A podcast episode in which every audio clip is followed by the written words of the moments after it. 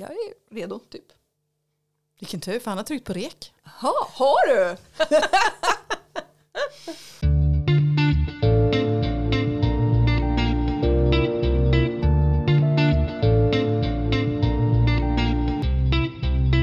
Hej och varmt välkomna till podden Bokälskarna. Idag har vi turen att ha en spännande gäst hos oss. Men först mitt emot mig sitter ju Cecilia Andersson och jag heter Malin Wall. Och våran gäst som jag och Silla tycker väldigt mycket om hennes böcker. Vad ska vi säga mer innan de kan gissa vem det är? Ja, Jag tycker om henne som person också faktiskt, inte bara Det böckerna. det, det, jag, jag tycker inte om henne som person. Nej, jag förstår det. Det är lite jobbigt för dig att ha det här. Det Eller? kommer en skitjobbig intervju, hur ska jag klara det här? jag vet inte. Ska vi låta henne tala om själv vad hon heter? Det kan vi göra. Jag heter Linda Ståhl och jag är jätteglad att vara här. Välkommen hit! Det är höstens första gäst också. Ja, Åh, ja. vilken ära. ja. Och vi är lite picky med gäster också ska vi säga. ja men det är vi. Eh, härom, Ännu större ära. Och välkommen till Västervik också. Ja, men tack så mycket, tack så mycket. härom sistens vi hade intervju, då här var det med Anton Berg. Det har du också full koll på. Mm. Alltså inte marsipanen nu. Nej, nej. Nej. Och då var jag, då var jag starstruck, så här, lite svettig. Hon satt här och svettades ja. Ja, jag var verkligen sett svettig. Ja, men jag tycker han är, ja, men han är stor på något vis. Eller sådär. Jag är lite starstruck i dig idag också faktiskt. Att, ja, det är du är ändå lite van vid mig. Ja, men ja, precis. Det var dit jag skulle komma. Nej, men även fast liksom vi har träffats och umgåtts och liksom Mm. hängt och sådär. Men eh, i, utifrån eh, författarskapet, Oh. utifrån det sättet du skriver och dina böcker och dina historier som någon slags eh, författarkollega wannabe är jag lite starstruck. Förstår du vad jag menar? Ja, jag blir nästan lite rörd. Säger ser jag? så. Jättefin Vad Silla. Ja, jag gillar det. Verkligen. Ja, ja, det var, vad heter det, för Malin brukar skicka till mig ibland av olika gäster och frågor och sådana där grejer. Och det är inte Mm. alltid vi säger ja och sådär. det Det är inte självklart för vi, vi tycker ju om utrymmet själva. Ja, men vi har sagt det i våran podd. Ja, Ja, men det är det ju. Och då får vi bestämma. Men. Ja, precis. Men vad heter det, det var verkligen självklart. Just för att, en av största anledningarna för att jag tycker om det sättet som du skriver på också. Inte bara att du är förbaskat trevlig. Det. Härligt. Nej, men, och och nu i dagarna då kom ju tredje boken, Ett enda skott. Precis. Hur har det varit att släppa en tredje bok? Känns det likadant hela resa? Alltså, eller? Alltså det är ju alltid pirrigt när man ska släppa bok såklart. Men eh, jag hann ju hinta lite här innan vi satt oss och började spela in podd att jag har ändå känt mig lite mer lugn inför det här släppet. De andra två böckerna, då har jag varit så fruktansvärt nervös. Alltså nästan så nervös så att det har varit obehagligt. Oh, Eh, Jag vet inte varför. Men eh, ja, man känner väl pressen på sig. ja. Och det är klart att pressen har jag ju fortfarande på mig. Men, men jag har ändå känt lite, ett lite större lugn på något sätt i kroppen. Eh, kan- Skönt. Ja, faktiskt. Sen vet, kan jag inte sätta fingret på varför. Det har känts bättre eller lugnare den här gången. Men eh, ja, jag har kunnat mer njuta liksom, av själva släppet och releasen och sådär. Bra tips till dig Silla som kommer också med din tredje. Snart ja. Ja. ja. Men jag har ju turen att ha dig som bokhandlerska. Och det är lite strategiskt också faktiskt. Ja, Vi var också lite inne på det, vad heter det, när vi pratade i ett annat avsnitt om att bli eh, för jag tror ju att nervositet bygger också mycket på trygghet och oro och sådana där grejer. Hur ska det här tas emot eller så då. Men eh, nu har jag haft turen som Malin har ju testläst eller provläst eller läst liksom ja, in, en stund innan den har kommit ut. Nu var det precis under korrläsningen bland annat. Och inte bara ur perspektivet att jag tycker om Malin som person, Nej, utan även nej. utifrån det strategiska. Hon är bokhandlerska, kommer hon kunna sälja det? Vad kan jag förvänta mig vad folk ska läsa? Och den, sen kanske jag förlitar mig för mycket på dig Malin. Nej men just den här att, att skapa, och den kan jag tycka ta udden av lite sådär. För då vet jag att är det, no, är det liksom, Malin kan i alla fall sälja det. Du menar att I'm, I'm embracing you? Ja men lite Så, Ja, men inte bara utifrån Nej. känslomässiga aspe aspekter Nej. utan faktiskt strategiska Ja, ja, Mm. också. ja. Så, så det, ja, mm, Jag det försöker är ge henne råd. Sen vet jag inte om det hjälper. Hon sen- är ganska grym själv du vet. Nu ska vi inte prata om mig, nu ska vi prata om Linda. Ja, men, men så tänker jag så här. Du har ju turen att ha Norstedts, ett stort förlag. Ja, När ja. du, innan du kom ut så här, där kanske du, alltså, skickade du till många förlag? Var det svårt eller blev du antagen direkt? Eller alltså, Ja, men gud, alltså antagen direkt, är det någon som blir men man, det? jo, jag tror faktiskt några blir det. Ja, kanske. Nej men alltså, jag, refuseringarna har ju regnat in Ja. eh, stadigt kan man väl säga.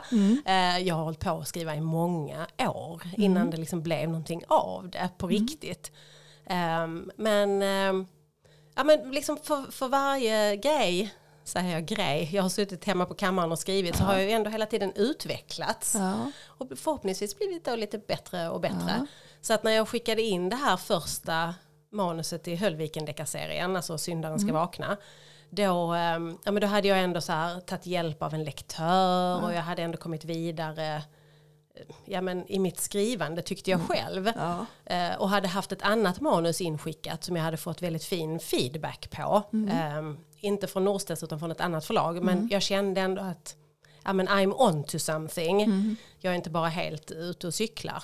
Eh, så att när jag väl hade skrivit klart Syndaren då, då, då, då gjorde jag faktiskt så att jag valde ut fem förlag som jag helst skulle vilja bli utgiven på. Tänkte att, för det är en ganska lång process Ja. från att man skickar in till att man får återkoppling. Kan det vara i alla ja, fall. det kan det vara lång tid. Men jag tänkte jag skickar till de fem först Ja. och sen så väntar jag en stund innan jag skickar till fler. Eh, och så skickade jag till de fem och eh, då var det faktiskt två stycken förlag som hörde av sig. Härligt. Ja. Ganska Kul. så snabbt varav Norstedts var det ena. Mm. Eh, så att ja. Och det mejlet som jag fick då från Norstedts förresten hade ju hamnat i min skräpkorg. så att, Ja, men hur, hur lång tid tog det innan ja, du såg det, det? tog, det tog ju faktiskt två eller tre dagar. Så att de trodde nog att jag hade väldigt mycket is i magen. Ja. Sitter i förhandlingar här. Liksom. hon har stål... eh, exakt, exakt. Men då trodde jag knappt att det var sant. Liksom. Ja, det tror jag. Det. Vi har läst ditt manus och vi vill gärna träffa dig på ett Ja. möte. Ja. Mm. Mm, för jag tänker också det, det är ju inte bara ett manus, det är ju en person också. Ja, Hur man ska jobba med, alltså om vi pratar bakom arbete Ja, med författarskap så Mm. handlar det ju också om att man ska kunna jobba tillsammans med andra och det. lyssna på andra.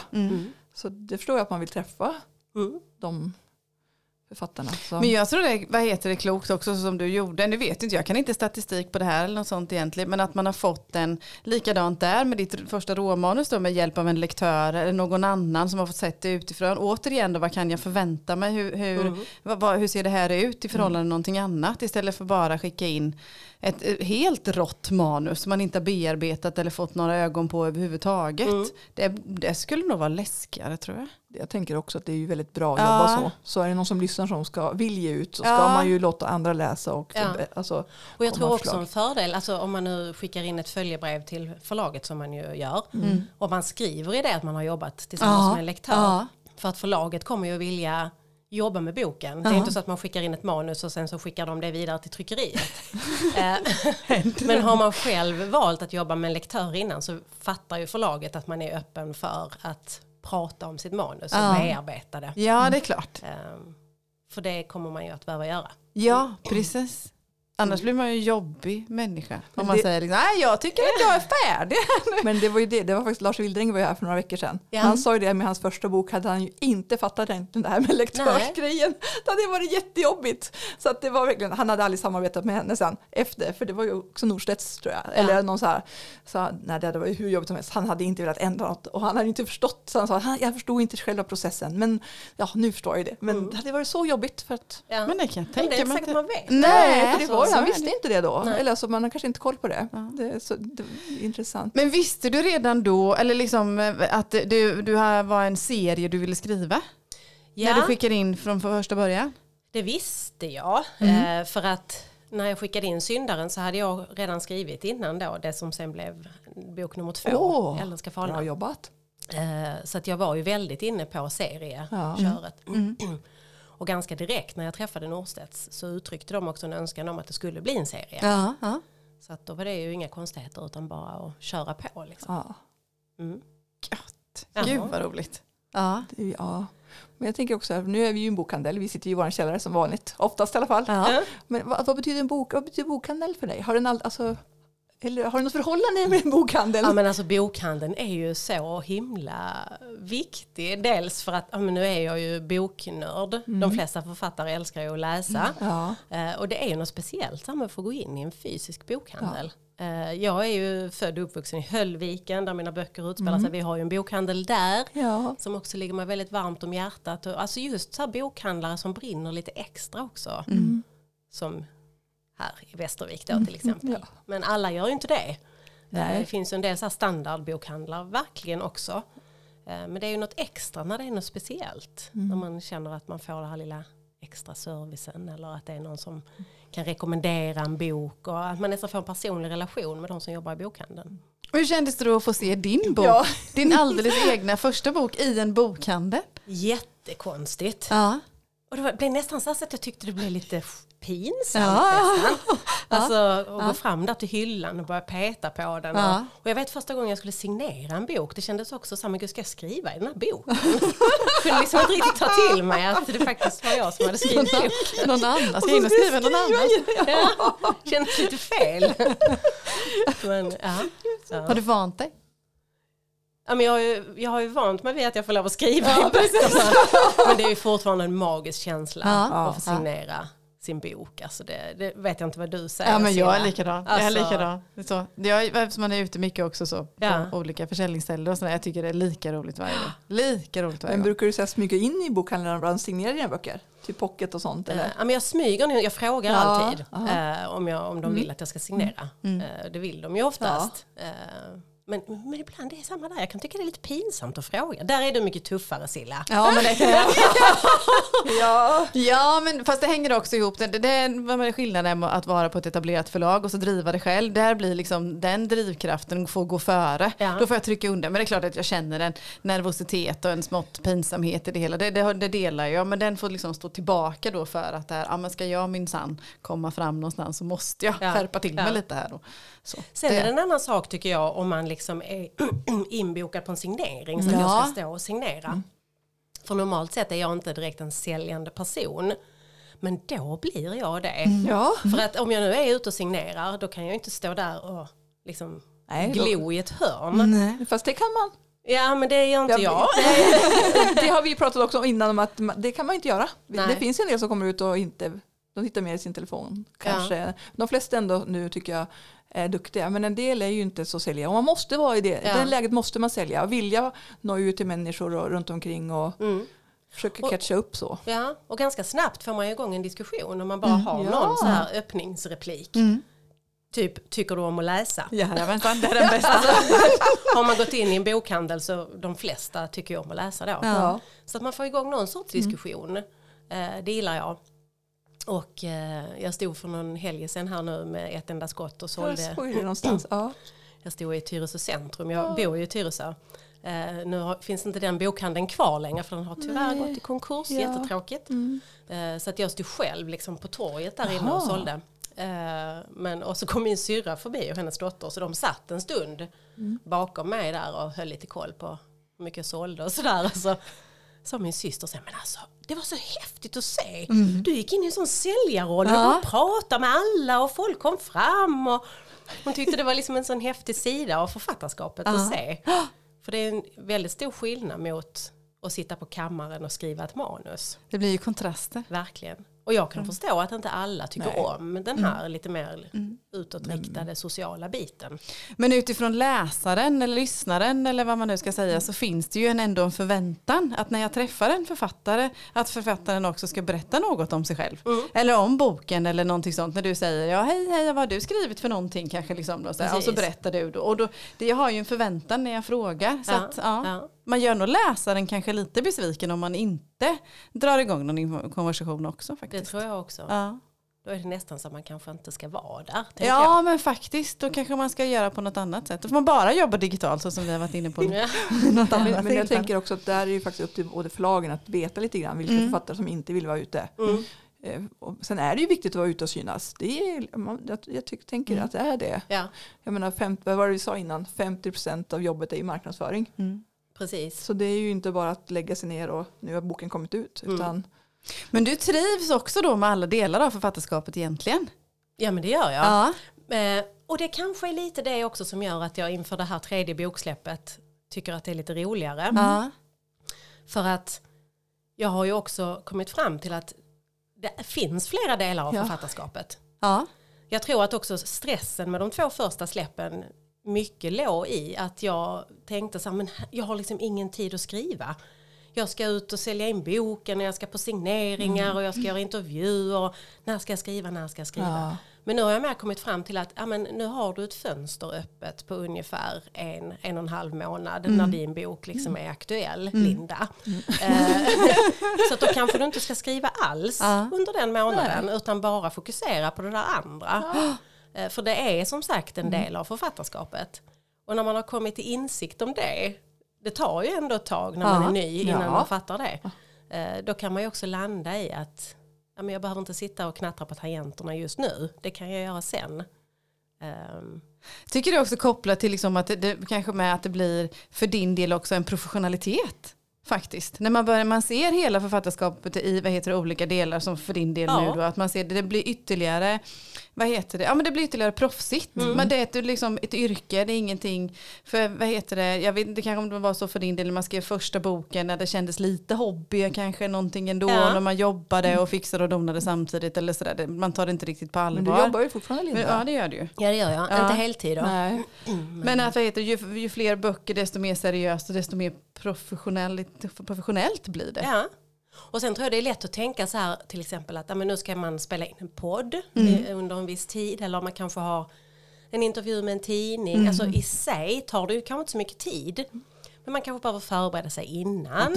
Man kanske behöver pusta ut lite Ja. efter. Ja. Alltså jag är nog inte den som bara direkt från det ena till det andra går och dimper ner framför datorn och börjar skriva. Nej, men det går ju inte. Nej, jag måste andas lite Ja. emellan. Så att har man en dag med ja, men en signering inbokad till exempel, där man kanske signerar i Mm. två, tre timmar, då mäktar jag inte riktigt med att göra. Men det går ju inte. också. Nej. Nej. men alltså, det måste man ju inse. Då måste Ja. man vara snäll med sig själv. Ja. Då Men tänker jag, det är ett jobb. Många kanske kan ställa om där. Jag är nog lite sämre då.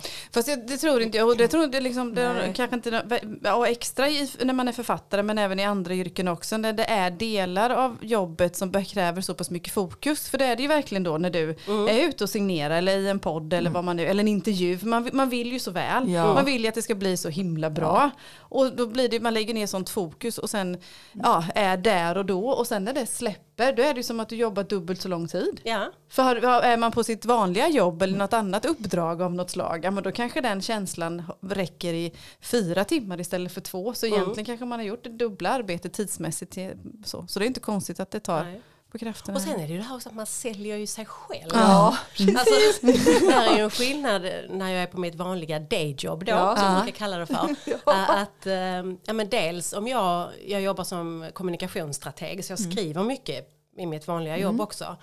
Eh, Med den, de typen av texterna som jag skriver då, om jag får liksom feedback av en kollega så tar ju inte jag det till mig personligen. Nej. Alltså, jag menar, det är massa rödmarkerat Ja. kanske. Och jag bara, ja, ja, men jag flyttar på orden hit och dit och ändrar. Och, och, men när man får tillbaks återkoppling på ett manus, det är ju tuffare på ett helt annat sätt. För man tar det så himla personligt. ja. Och kanske också det här när man är ute och signerar eller när folk kommer fram och pratar. Och, ja men det är ju sig själv man säljer, det är inte bara någon annans produkt eh, som man står och demar liksom. Jag menar, är folk kritiska också? Eller säger de så här, det här borde det inte, här stämmer inte det här? Eller, eller Nej, det tror jag aldrig jag har hört Nej. någon som säger så. Och de flesta som kommer fram är ju väldigt snälla och glada och trevliga. Men sen är det klart att det kommer fram något stolpskott ibland sådär. De finns överallt. ja, När jag släppte Elden ska falna som ju är boken Ja. innan den här. Då hade jag som giveaway så små tändsticksaskar. Det Ja, var lite just det. vitsigt sådär. Så då hade jag, de låg i någon liten skål. Och då var det faktiskt en kille som kom fram och sa Vad ska man ha de här till? Ska man bränna boken eller? ja, men precis vilket roligt skämt liksom. ja, alltså då är man så här, Jo, jag har suttit här i flera månader och kämpat ihop för att du ska bränna Eller Eller så ger de mig bara pengarna Ja, och så kan jag precis. elda upp dem åt dig. Ja, ja men så, det är ungefär samma Ja, men sådana sak. där kommentarer kan man ju faktiskt hoppa över. Ja, han trodde men att han var rolig. lite ställd. Ja, Så, men de flesta kommentarerna är inte så. Nej, men så är det ju. Men det men läser du ljudboks... Alltså jag vet att eh, de här ljudbokstjänsterna Ja, det kan vara ganska tuffa. ja men läser det du kan de. Absolut. Ja. Läser du dem Silla? Nej, jag gjorde i början. jag gjorde det i början innan jag begrep. Att du inte ska göra det? Nej, att vad heter det, eh, det alltså man, jag var ju vaken den natten typ när ljudboken skulle, min första ljudbok skulle komma ut. Ja. Och så såg man att jag var tvungen att gå in där vid midnatt och kolla så att den verkligen låg där så det inte var något fejk. Och sen, hann det, sen somnade jag väl om och sen hann det ju gå ett par timmar. Alltså det hann inte gå lika många timmar som boken är. Och sen då har det kommit in då tre kommentarer att det här är skit. Mm. Ja och det här är liksom ja, det var barnsligt och alltihopa. Och då tänker jag sådär, men, och då fick jag panik, först fick jag panik Ja. faktiskt. Bara, Nej, jag, jag, nu skiter jag här, nu går jag tillbaka till att bli konsult istället eller något sånt där. Men sen, jag skyddade mig med att jag seglade runt på er andra tittade på era andras böcker och förstod ganska snabbt att nej men vänta lite, det här är inte på riktigt. Nej. Det här, det här är folk som antingen hittar på eller bara är ute efter, det här tar jag inte på allvar, Nej. det får stå för dem. Sen om det har varit någonting konkret eh, på så vis då, det kan ju vara att man har någon konstig uttal i någon dialekt. Alltså någon, då, då, kan jag, då kan jag väl liksom reflektera över det, men annars så tar jag väldigt lätt Ja, på det. ja. Hur gör du? Jag, eh, jag hade ju hört precis det där att Mm. det brukar komma elaka kommentarer precis innan boken ens har funnits Ja, ute i mer det än är några märkligt. timmar. Det är märkligt. det, vilka det som gör det? Ja, Men jag insåg att så jag var tvungen att gå in och kolla väldigt snabbt Ja. nu när jag släppte Ja. ett enda skott. Och precis så var det. Mm. Eh, Så jag tror det sitter några troll där ute som bara ska jäklas. Jag tror faktiskt det. För det var också så att man har bara varit ute i tre timmar eller någonting och så bara "Ah, det är sämsta skit jag någonsin har läst. ja. Det har man inte man bara, ens, men du har inte ens läst. Det det finns ingen möjlighet till. gå igenom det. Men, eh, men sen, man kan ju sortera de här kommentarerna. Eh, Så här stigande, fallande betyg.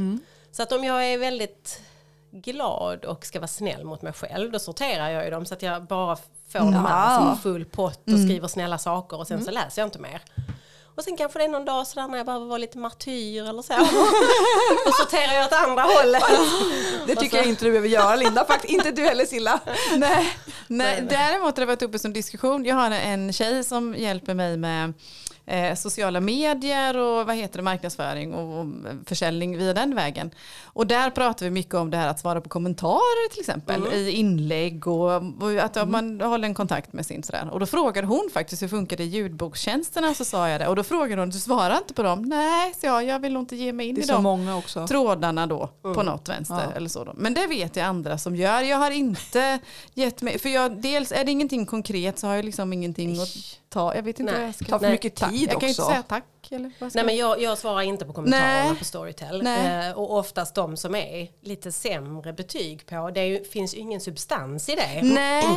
Alltså jag har full förståelse för att inte alla kan älska min bok. Men när man bara skriver så här, det här var skit. Ja, utifrån vadå? Liksom. Ja, Alltså, precis. Ja. Men å andra sidan finns det de som också skriver det här var superbra. Ja. Och då finns det ju ingen substans i det heller. Nej. Mer än att Man gillar det är det. trevligare. Ja. Liksom. Fast man sprider ju en glädje i alla fall. Ja, det gör Absolut. man. Men däremot så har jag märkt, eh, min, min huvudkaraktär i eh, mina Höllviken-deckare är ju en icke-binär poliskommissarie.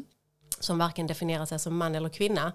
Eh, och det är ju en del, framförallt på Storytel, som hakar upp sig på det. Ja. Eh, så att det kan ju komma en del kommentarer om att hen betyder höna och ja, men, Ja, ja, ja, ja. saker. Förlåt, jag skrattar. Men, men, eh, och då, är jag ju, då kliar det liksom i fingrarna ändå att jag ska gå in och kommentera. Men oftast då så upptäcker jag att det är redan någon annan som Ja, har gjort det ja. åt mig. Mm, Och läser det är ju nästan den skönaste ja, känslan. Ja, ja, Ja. så är det. Om man har fått en taskig kommentar Ja. och så är det någon annan som liksom går in och försvarar det. Ja. Det är ju säkert också hundra gånger bättre än att man gör det själv. Ja, absolut. ja. Så är det ju. Och det är ju också, en, på just att komma in på det, och med din huvudkaraktär, eh, Rub, Rub. Rub, Mm, säger du. Ja. Vad heter det? Man har ju olika, när man läser så hör man ju inte något uttal, så Nej. det kan man ha lite olika, men Rub är det i alla Ja. fall. Ja, men jag har hört folk tänker Roib till Ja, exempel. ja. Men, Men, men det är jag- på grund av stavningen säkert, eller på så Ja. vis då. Och det var ju var faktiskt någonting som jag, eller faktiskt kan jag säga, men just fastnade för första gången jag läste, när jag läste din första bok rättare sagt. Och sen Mm. är också en av anledningarna till att jag fortsatte och, och uppskattar dem så mycket är ju för att du har den här huvudkaraktären som inte identifierar sig som han eller hon. Mm. Som är någonting annat. Ja. Är ni med på, alltså liksom, Ja. Det blir som en nu vet jag att frågan är mycket större, men för mig som en enkel läsare så är den en skön krydda. Kan Ja, jag säga så? Utan att förringa det. Absolut. På så vis då. Absolut. Och fick mig eh, att eh, ifrågasätta liksom, hur, hur resonerar jag själv? Vad tycker jag? Vad tycker jag inte? Mm. Och att vad heter man funderar på hur ska jag hantera det här och inte. Ja, men jag, liksom, jag tycker att det är bra. Men att det gav mig en extra skjuts i tanken Mm. när jag läste. Det var bara det var inte bara en deckare utan här fanns det någonting annat. Ja. Hur ser bakgrunden ut till Rubs födelse egentligen? Eller liksom det här att hur kom hon till eller han till, hen till? Hen till. Ja. Ja. Eh, nej men alltså från allra första början så var det så att jag hade skrivit ett manus och kanske kommit 80-90 sidor in i det. Mm. Eh, om en kvinnlig polis. Och eh, vet inte varför men jag bara tänkte så här, ah, jag ska bara byta namn på den här polisen. Eh, och säga att hon heter Stina, det gjorde hon inte. Men jag byter namn till Kalle. Eh, och så ser jag, går det att göra? Bara sådär utan att ändra på någonting annat. Eh, och insåg ganska snabbt att ja, men det här funkar inte. Det, det, liksom, det skavde i olika diskussioner som den här polisen hade. Och, ja, men, eh, när de hittade ett lik, hur de såg på det. Och, äh, ingenting blev rätt. Och jag blev så himla frustrerad över det. Tänkte vi är så snabba på det här med att dela in människor i fack och vi börjar ju alltid med det manliga och det kvinnliga. Absolut. Ja, ja. Är det här en man? Är det här en kvinna? Ja. Och då tänkte jag så här, men vad händer om jag skapar en karaktär som varken är man eller kvinna? Eh, och då föddes Rub. Eh, sen har jag ju också alltid haft liksom, en stark drivkraft i att jag gärna vill liksom skriva inkluderande. Det har varit en målbild för mig. Eh, och liksom få in det här inkluderande skrivandet i genrelitteraturen. Och jag tycker fortfarande att det är för lite kanske Ja men hbtqi-personer Ja, i absolut. Ja, ja, ja. Det finns ju några stycken. Fast inte så Eh, många. inte så många Nej. och kanske inte får ta så jättestor plats heller. Nej. Jag tänker Tina Fränstedt har ju en eh, homosexuell eh, kriminalkommissarie som får ta mycket plats. Eh, men jag kände att ja, men vi behöver, vi Men behöver vem, men vem mer? I, jag känner ingen så då. Eller alltså. Ja, många gånger så får de kanske en liten biroll. Jag tänkte säga det, men det är så. ingen huvudkaraktär. Nej, nej. Och någon icke-binär tror jag inte det Nej. finns förutom Nej, det tror inte jag heller. Nej, nej. Men det var ju Ehm, också det som var, för när, när jag hade vant mig, Ja. eh, så, de här första sidorna, när, du vet när man läser Ja. en bok och man, man läser och så placerar man ju, man placerar ju in människor eller miljöer i olika sådana för att det ska funka så Ja. att jag ska begripa vad det är jag läser. Ja. Och när jag kom en liten bit så upptäckte jag också det att det hade ingen betydelse. Nej, det har ingen betydelse. har ingen betydelse. Utan ja, man köper den, liksom, det här är ditt paket som du presenterar och din, Ja. din, din bok och det köper jag. Och det tyckte jag var jättehäftigt. Jag gör ju medvetet Ja, inte det- en så jättestor grej av det. Nej, men Eh, ändå. och ibland kan Fast det behövs ju inte. Nej, men jag tänker ibland att folk säger, men liksom en icke-binär person kanske i vanliga livet skulle Ja. fått råka ut för lite mer konstiga blickar och kommentarer och allt det där. Men från allra första början så hade jag inte med någonting sånt alls för att jag ville så här, tänk om det är den bästa av världar, att den här Mm. personen bara får leva och vara precis som den hen är. eh, Utan att det ska ifrågasättas. Eh, Men det blev ju inte helt trovärdigt när jag Nej. skrev så. Nej, det går tyvärr. inte. Nej. Eh, Men så att jag fick ju ändra på det. Men jag ville ändå inte att det, det skulle liksom inte vara det som bär berättelsen. Nej, Nej. Eh, Och jag har ju fått mycket respons från andra icke-binära personer att de är så glada för Ja. att, att det är just så. Och det är ju kanske det finaste betyget jag kan få. Absolut. Jättefint. Så är det. Mm. Så är det. Jag håller med Silja, jag tycker också om Ja, jag gillar det. jättemycket. Jag Alltså, gillar det. jättemycket. Jag tänker också det är därför man gillar dem. Ja, Alltså för, för annars är det så lätt. Alltså, ja, Mm. Man vill ha något speciellt. Ja. Oftast historierna kanske man inte kommer ihåg, själva storygrejerna. men men man gillar, vill ju följa människor och relationerna. Ja, Så det är absolut det viktigaste. Ja. Jo men när jag tipsar om mig i dina, alla fall. Ja, Ja. men när, Ja. heter, när jag tipsar om dina böcker, för precis, precis som du säger, när man är ute och man pratar och läser du och man pratar om böcker och sådana grejer så utbyter man ju oftast boktips också. Just och, det. ja, så, och det är väldigt roligt för Ja. jag får ju nya och jag får presentera och då har jag ofta med att liksom, läs gärna Linda Ståhl för Ja. att de böckerna är så bra då. Vad Och just att det blir den här äh, kryddan, det är jättedåligt ord men jag hittar inget annat just nu, liksom, att det är en icke-binär person. Ja. För att det också blir någonting annat Ja. för någon som tycker om den här genren att läsa. Då. Man gillar ju annorlunda karaktärer. Tänker Mm. jag. tänker också som Molin- Molina Nyström, Mm. deras John Adderley till exempel. Och, alltså man har ju lite så här som Anders Lamott, hon, Mm. jag kommer inte ihåg vad hon heter bara för det. Men- Leo Asker. Leo Asker, ja. Mm. ja alltså Mm. man har ju sådana här som man gillar ju dem. I alla fall ja, man fastnar man ju vill för, följa. Ja, man vill Ja, ju följa och fastna för det. Ja. Men du, vad händer i ett enda skott? Ja, vad händer i Vad ett enda skott? Eh, Det var kul för du sa ju här Malin det här med att karaktärerna, eh, man vill gärna följa dem, man kanske Ja. inte alltid kommer ihåg berättelsen. Nej. Eh, och eh, jag gillar ju också att skriva karaktärsdrivet. Ja. Men just i ett enda skott har jag tyckt så himla mycket om berättelsen också. Alltså, det gör jag väl såklart i mina andra Ja. böcker också. Ja. Men, men jag försöker ju ta upp lite så samhällsaktuella eh, ämnen i mina böcker. Eh, och ett enda skott eh, utspelar sig i skolans värld. Den börjar med att en eh, 15-årig pojke skjuts ihjäl på en skjutbana eh, som ligger längs med banvallen mellan Höllviken och Skanör Falsterbo. Eh, och spåren leder tillbaks till skolan där han gick. Sandeplanskolan i Höllviken där jag själv också har Ja. gått.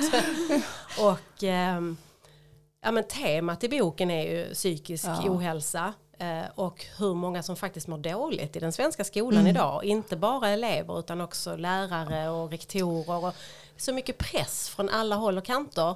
Eh, och jag kände lite så här, vad händer om man sätter det till, drar det till Mm. sin spets? Vad kan det leda till? Eh, och innan jag började skriva den här boken så inträffade det en händelse på en skola i Malmö. Där en eh, lärare fick ett utbrott på en klass. Eh, ställde sig upp och skrek på klassen. Och det här utbrottet filmades av en elev. Ja, såklart. Mm. Spreds i sociala medier av elevens mamma. Eh, och det visades också på nyheterna faktiskt. Jag Kommer minns att jag såg det på här? Rapport. Ja. Och jag bara kände att alltså, det är så många fel Ja. i den här historien. Ja. Det är ju fel att en lärare står och tappar besinningen. Mm. Det är fel att en elev filmar på en lektion. Ja. Och sen att en förälder lägger upp det på Facebook. Och att man sen då i nyheterna bara visade mammans vinkel från det Ja. här. Och det är typiskt också, förlåt. Det är också De vinklar typiskt. också. Ja. den, ja. Så, att, så det, det var en sån här händelse som satte sig i mig och bara men den här, det här kan man göra så mycket mer av. Och sen under tiden jag skrev så inträffade också det här dådet på en annan Malmöskola där en eh, elev gick eh, bärsärk, inte sköt, men han gick eh, till attack med yxa och kniv. Det det var. Och två kvinnliga lärare fick sätta livet till. Eh, så att jag menar det händer ju saker i skolan. Eh, Vi berörs ju alla också. ja men Skolvärlden. verkligen. Det kommer verkligen. inte att bli lättare nu med alla neddragningar. Nej. Så din bok kommer ju verkligen spot on. Så att, ehm, nej men jag kände lite emellanåt att men det här blir kanske överdrivet det jag skriver. Men sen har jag bara matats Jag med, nej. med bevis på tyvärr att inte det är överdrivet. Antagligen är det mindre än Mm. hur det är på riktigt. Mm. Tänker jag. Så att, eh, ja men det är väl kanske lite kort. Ja. Det är alltid svårt Ja. att berätta Ja, om en ja, deckare ja, och ja, ja. spoila. Ja. Men, men, men det är väl bra. ja. Alltså man blir, ja usch med skolan tänker jag. Vi ska inte prata om det ens. Att det är. Är det, är det viktigt redan i liksom förstadiet, liksom, nu vet inte jag om du, du skriver, om du skriver synopsis eller hur du börjar skriva direkt, eller hur, men redan liksom när du börjar spåna på en historia eller så, är det viktigt den här med samhällsfrågan redan då? Eller är det Eh. samhällsfrågan som kommer först och sen berättelsen, eller hur, vad är hönan och ägget? Eh, Samhällsfrågan kommer alltid i andra hand. Ja. Eh, Eller jag kanske upptäcker att men oj, det här är ju ett samhällsproblem. Ja, ja. Jag blev lite överraskad Ja. av att det, fa- det fanns ett problem Ja. där. Det, det, det kommer alltid, det börjar alltid med någonting helt annat. ja. I det här fallet så började det faktiskt med, med platsen Ja. där den här pojken hittas skjuten eller skjuts ihjäl. Eh, Det var jag och min man som var ute och tog en promenad där nere längs med banvallen. Han bara, det här är lite ruggigt. Liksom, tänk, tänk om man skulle hitta ett lik här. Ja. Och då spann ju jag Ja, igång på ja, det ja, såklart. ja, absolut. Vilken bra. Jaha. Det är ju, ja. Men hur, jobb, hur vill berätta hur du jobbar med din skrivprocess? Hur, liksom, hur mycket finns färdigt innan du börjar skriva? Hur mycket växer fram på vägen? Har du... Jag har varit lite olika med de olika böckerna Det faktiskt. har varit så? Ja. Oftast började i en väldigt, väldigt liten detalj Ja. för min del. Ja. Eh, första boken började med att jag bara kom på slutet. Ja. Så här ska den sluta. Eh, andra boken då läste jag en insändare i tidningen som var skriven av en eh, flyktingkvinna om hur det är att komma till Sverige och verkligen vilja leva som svensk men kanske hindras av sina landsmän till att göra det. Tyckte att det var jättespännande och ville nysta i vem hon skulle kunna vara den här personen. Och så blev det berättelsen. Ja, och i det här fallet då var jag på en plats som kändes läskig. Ja. Eh, Men sen utifrån det så är det klart att jag måste klä på det mycket mer än Ja, så oh innan ja, jag oh börjar ja. skriva. Men det finns ju, det, du måste ju börja Eh, någonstans. Ja men exakt. Ja. Jag, jag skriver kanske inte ett sånt där kapitelsynopsis Nej, som vissa nej. gör. Men jag skriver eh, någon sorts skelett. Ja. Med liksom början, slut och lite vändpunkter och Mm. gärningspersoner, potentiella gärningspersoner och lite figurer som skulle kunna vara intressanta i berättelsen. Och sen då även mina återkommande karaktärer, Mm. vad de ska ha för utvecklingsbåge. Eh, är ju viktigt att plocka med. Mm. Men har du Allt. så här dokument på dem också så du ser så hur det går för dem? Ja men det har jag. Och så är det bara det här kan hända i bok fem typ.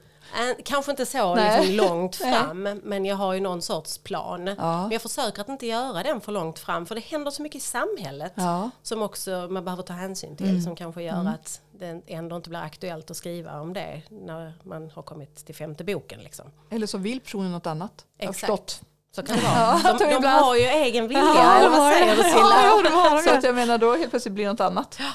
Så det är ju, ja. Ja. Men hinner du läsa mycket, alltså hur inspireras du då? Eh, ja, men jag inspireras ju dels av saker som händer i samhället. Ja. Eh, men jag inspireras ju också av att läsa andra författare. Eh, jag älskar ju att läsa. Försöker läsa så mycket det bara går. Men ehm, jag lyssnar jättemycket på ljudböcker också. Ja. Eh, för jag känner att jag skulle inte hinna med Nej. att läsa allt det jag skulle vilja läsa annars. Eh, Och eftersom jag då har ett dayjob Ja. eh, och eh, det tar en stund för mig att kuska med bussen in till Ja. stan eh, och jag är åksjuk så jag kan inte läsa då. Ja, Utan då sitter jag och lyssnar på ljudböcker. Det är perfekt ju. men väljer också att läsa vissa och lyssna på vissa. Ja, Ja, Ehm, ja, alltså vissa vill jag ju verkligen läsa Ja. från pärm till pärm. Mm. Ehm, men ju mer man vänjer sig vid att lyssna på böcker desto... Silla säger ju det. Ja. Och Fredrik också. Ja. Se om jag lär mig det. Ja, Ja, alltså jag har verkligen behövt lära mig det. Ja. Jag kanske började för inte jättemånga år Nej. sedan att lyssna på ljudböcker. Sen är det klart, sen har man ju vissa favorituppläsare och, och då kan det ju vara så. Som till exempel nu då Molin och Nyström, Ja. deras senaste. Jag har lyssnat på de andra två och så bara, men jag måste lyssna på den också för jag tycker att Reine Brynolfsson läser in dem så himla bra. Ja, ja. Sen behöver jag speeda upp honom lite. Ja. Jag får långsamt annars. Men det kan man göra. men vem läser dina då? Maria Lyckov Mm. är det som läser in mina. Mm. Mm. Känner du dig nöjd med uppläsningar? Ja, och så? jättenöjd. Ja. Jättenöjd. Ehm, Jag känner inte till henne. Inte jag För heller, jag är har så bara, dålig. Jag har bara läst henne. V- Vad läser hon på skånska? Nej, det Nej. gör hon inte. Nej, det gör inte. tummen upp här bakom. Ja. har tummen upp. Vi Ja. gillar Maria Lyckov. Jag Ja. tycker hon är bra. Ja. Jag, jag vet när jag skulle önska inläsare, eh, vilket man får göra, Ja. eh, så vill jag, jag vill inte ha någon som överdramatiserar för mycket. Nej.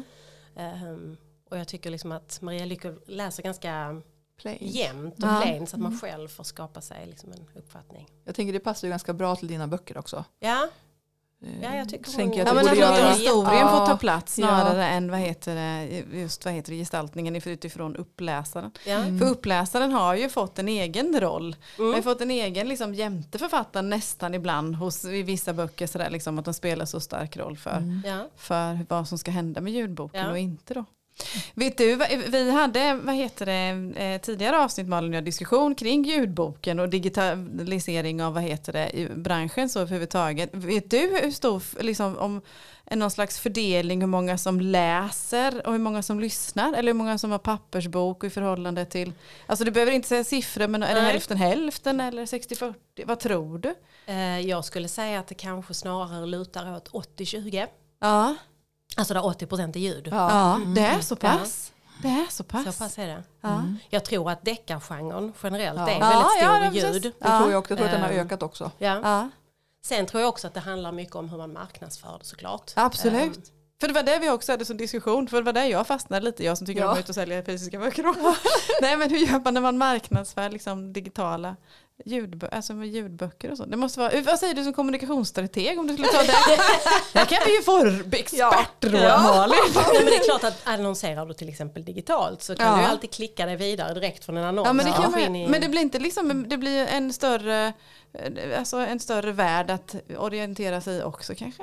Ja, men det är klart att det finns ju, alltså mycket de här ljudbokstjänsterna så kan det ju vara så veckans utvalda Ja, och det precis. ligger ju Ja. annonser Ja, inne i tjänsterna också. Och har du liksom turen att komma upp på topplistorna så många tittar ju, Mm. vilka ligger Ja, topp ja, ja. 10, topp Oh, 20. ja. Ja. Och så är det de man väljer utifrån och sådär. Ja men som trogen, vad heter det, ljudbokslyssnare, nu har jag inte kommit dit ändå men snart så kanske, så har jag ju förstått att man går gärna in och tittar på, liksom, om jag tycker om deckare, alltså gå in och titta på deckarlistan eller totala Ja. listan eller, och blir också matad med förslag från ljudbokstjänsterna, du tyckte om den här och så förlitar man sig på det. Likväl som vi förlitar oss på bokhandlare Ja. eller någon annan, att den här, du tyckte om den här Det boken. märks så ju bara hos oss tänker jag. Att Mm. kommer man upp på våra topplistor, alltså då kan man ju kanske stanna där längre också. Ja. Jag menar, du, nu har du Ja, jag är jättetacksam för detta. ja men grejen är också att folk plockar ju, jag tänker det har ju sa- samma grej. Ja. Det blir, Det då blir tar man ju, man synligt. på ett Jo. annat sätt och så tar man det, Ja. ja men här är någon som har gillat. Sen, Precis. vet vi ju också alla tre att det här kan man inte lita alltid på. Nej. Det är inte säkert att jag gillar den som ligger på topplistan bara för att, och alla sådana här korsbefruktningar också. Att Ja. Ibland är de jättemärkliga. Bara för att jag gillat den här kanske jag inte alls gillar den här. Och då kanske man behöver en riktig människa som vad heter, tipsar. Tänker jag. Ja. Ja. Men för eh, dig som författare, för det var också en, en, en tanke som vi, både vi diskuterar och som vi har också hört folk resonera om att som författare har det någon betydelse för dig om du blir läst eller lyssnad på? Eh, Tror du?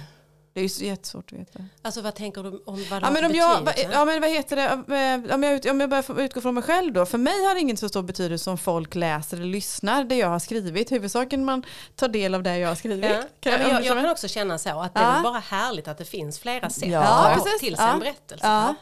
Ja. Sen jag menar, ska vi prata pengar? Ja men Ja, det, då är det något då, helt då är det något helt Ja, annat. och det Men, handlar eh, också om pengar. Det För- handlar också om pengar. Ja, för det, vad heter det, utifrån en diskussion som vi, vi har tagit del av i, vad heter det, i en kollegiepodd var just att det kanske kom utifrån författarnas perspektiv. Att man hellre ville bli läst än lyssnad på. Hellre, författaren hellre vill att folk ska läsa istället för alltså läsa Ja. pappers, ja, tryckt bok istället för att läsa digitalt eller lyssna på så vis. Då, och, och, och, då tänker man inte på kosingen.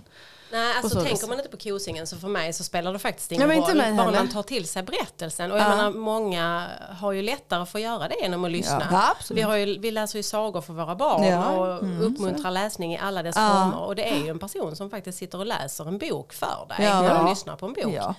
Ehm, och jag kan tycka att det är något härligt i det. Att man liksom, men, men man vill ju absolut inte ta bort Nej. känslan för de som vill bläddra i en pappersbok. Nej. Eh, Och sen fördelarna också med pappersboken det är just det här Silla som du och jag pratar om att, att det är ju någonting som man kan komma ut med till bokhandeln ja. och man kan komma ut och träffa läsarna kring pappersboken. Ja. Det är mycket svårare att mötas kring ljudet. Det, Ja, det, jag, Ja. jag vet inte så hur man ska klura på det. här. Vi kanske kan hitta på Det var något. det vi pratade om också, merchet. Ja just Ja. det, vi ska Ja. skaffa Tröjor. Vi ska skaffa merch. Så. Anteckningsböcker. Vet du, vi ska, vet, vad man, vet vad man ska inspireras av när det gäller merch? Nej. Det är Lasse Stefan. Lasse Stefan. Ja just det, de är ju Ja. grymma på De det. säljer så sjukt mycket Ja. merch tydligen. Ja, det är också liksom en publik stånd. som gillar det här. Ja, med, vad har de alltså, för merch då? Ja men det är mycket t-shirts. Och Ja. hattar. Och mycket t-shirts och hattar och sådana här dryckesöppnare och det är kortlekar och det ja, men allt du kan liksom Ja. hitta på. Så nu vet inte jag vad som är ropet. Tablettaskar kanske? Vi får väl hitta på saker. Ja jag vet Tror du det är någon som vill gå runt så här med en Linda Ståhl-tablettask Klart man vill. Vi får testa lite nya saker nu tänker jag. Ni Ja. kan gå i bräschen för det här ni ja, två. Men kommer det vara sött eller salt?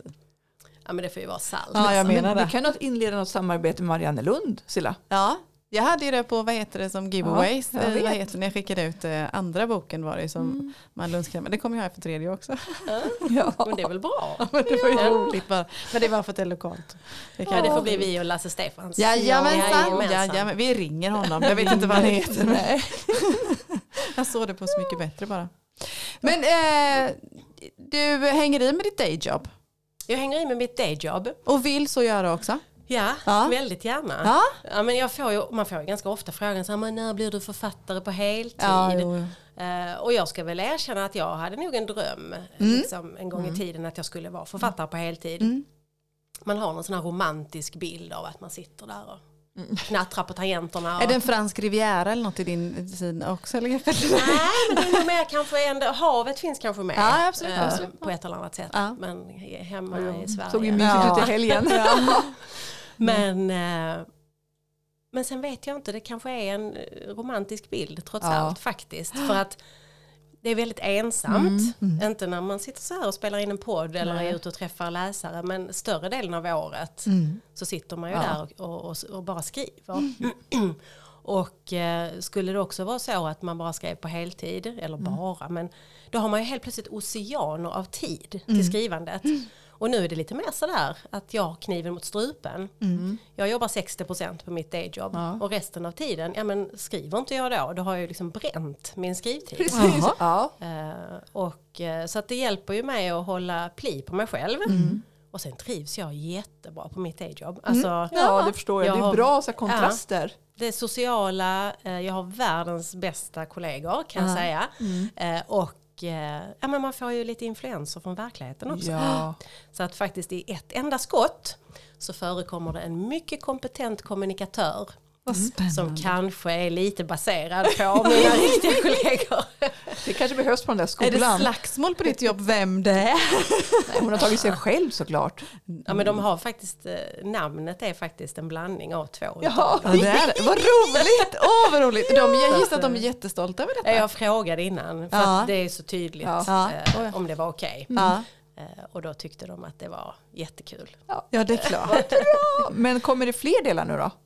Nu skriver jag på fyran Ja. eh, som jag har kontrakt på. Ja. Eh, så att eh, väldigt precis i början Ja, ja. på den. Du jag. precis släppt den här jättetaskiga frågan. När, alltså, Eller jag har ändå skrivit en fjärdedels råmanus. så. men, men det känns som att jag är väldigt i början på den. Så att vi har ju inte planerat för när den ska komma eller sådär. Nej. Men eh, den kommer.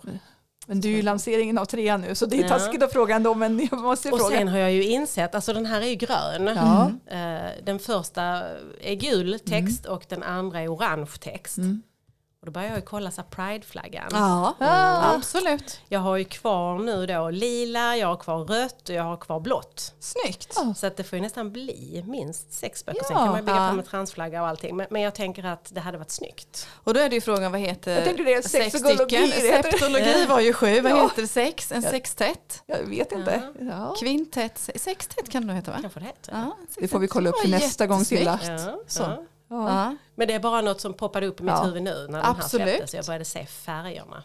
Det är bra, det kan du lägga fram till din förläggare. Ja, Men det finns det, alltid all, Ja. finns massor med olika anledningar till att skriva. Till exempel ha olika färger Exakt. sina titlar. Det har väl ingen. Det är så gott som något faktiskt. Helt Så. rätt. Hur många ska du skriva nu då? Eh, vad heter? I Västervik-serien så finns det kommer den tredje. Det finns plan, en tanke eh, på en fjärde. Men jag har också... Det finns plan på en fjärde. Jag fick för mig att det skulle liksom vara en Ja, det var så. Det, det Ja. var så. Fast nu när man har läst den tredje vet man att det kanske kan komma en till. Ja, ja, ja. Det, var, det blev så under vad heter det, det, tredje, det tredje manusets redigering så föddes en fjärde. Okej. Mm, ja, så det, så och det finns bli. en stoff till det också. Men det finns en, en, första, en första del påbörjad också, fast i en annan serie. Då. Som ska bli en... Se, vad heter En det? serie. Septologi. En septologi. Ja, det vore ju något. Ja. Det vet jag inte. Det, det vet jag inte riktigt eh, hur många det ska bli. Men det finns eh, underlag till i alla fall kanske fyra där också. Ja, Då. ja. Om man skulle vilja. Så. Det, men det ska ju göras också som du Det vet. ska göras. Ja. Men tankar finns på så vis. Så att jag följer dig i haserna lite så. Det Ja, går bra va? Det går jättebra. Ja, det går jättebra. Det är så skönt att ha sådana idoler framför sig. Ja. Så. Vi följer varandra. Ja, Ja. okej då. Nej men du får gärna gå lite för. Jag tycker det är skönt. jag lovar att inte skylla på det sen. Ja, det är bra. I eh, våran podd så brukar vi ha boktips. Nu kommer det här lite hos dig i knät faktiskt. Jag Så. älskar att boktipsa. Ja men då så. För Malin och, Malins och mitt boktips i det här avsnittet är ju förstås alla dina tre böcker. Oh. Det är ju Ja, självklart. så Har man inte läst Linda Ståhl så ska man göra det. Bums! det tycker vi. Och gärna börja från början tycker jag. Ja, nu tycker jag också. Ja, men vill man följa mina karaktärer så är det ju trevligt att börja från början. Ja. Mm. Annars är det ju. även du är bra på att vad heter det, fånga upp så att man eh, kan jag se att man inte är tvungen Nej, att läsa. nej, men det är man inte. Nej. Men däremot man får ju alltid med sig de här goda detaljerna man läser Ja. från början. Så du får leverera ett boktips nu då. Mm. Nu ska jag leverera ett Ja. boktips. Ja om du vill. Ja, du kan få ta flera. Ja, men jag har läst en jätte, jättebra bok Ja. nyligen. Och det är en debutant Jaha. som har skrivit den. Emmy Walt. Ja, just det. Har ni läst den? Nej. Åh, Jag har förstått att den är jättebra. Ja. Jag har sett den jättemycket nu. Ja, nu nominerades den ju till årets deckardebut på Crime Time Ah. inför bokmässan. Eh, och ja, jag hoppades verkligen på att hon skulle bli nominerad. Ah, Jag läste den boken, jag hade liksom inga förväntningar men blev helt blown away. Vad Den var om? jättebra. Ehm, jag lyssnade på ljudboken som är inläst av Lo Kauppi, heter hon. Mm. Eh, gjorde en jättebra inläsning. Ehm, ja, men den handlar om eh, nå- några synkade Ja, terrorattacker. förstått det. Den verkar jättebra. De inträffar samtidigt runt om i Europa. Eh, och en, ja, en ung flicka befinner sig på liksom ett köpcentrum när en eh, man går loss med vapen eh, och skadas allvarligt.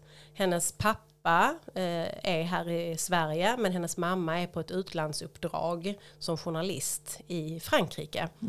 Eh, och eh, eftersom det då sker en massa attentat runt om i hela Europa så får det till följd att flera länder stänger sina gränser så att folk kan varken ta sig dit eller hem eller någonstans. Och hon är ju panikslagen, mamman då, och vill ju komma hem så fort som möjligt. Och lyckas liksom inte komma hem till Sverige för att man stänger gränserna. Och ehm, ja, eh, det blir ju helt enkelt så att en massa människor över en natt hamnar på flykt. Mm.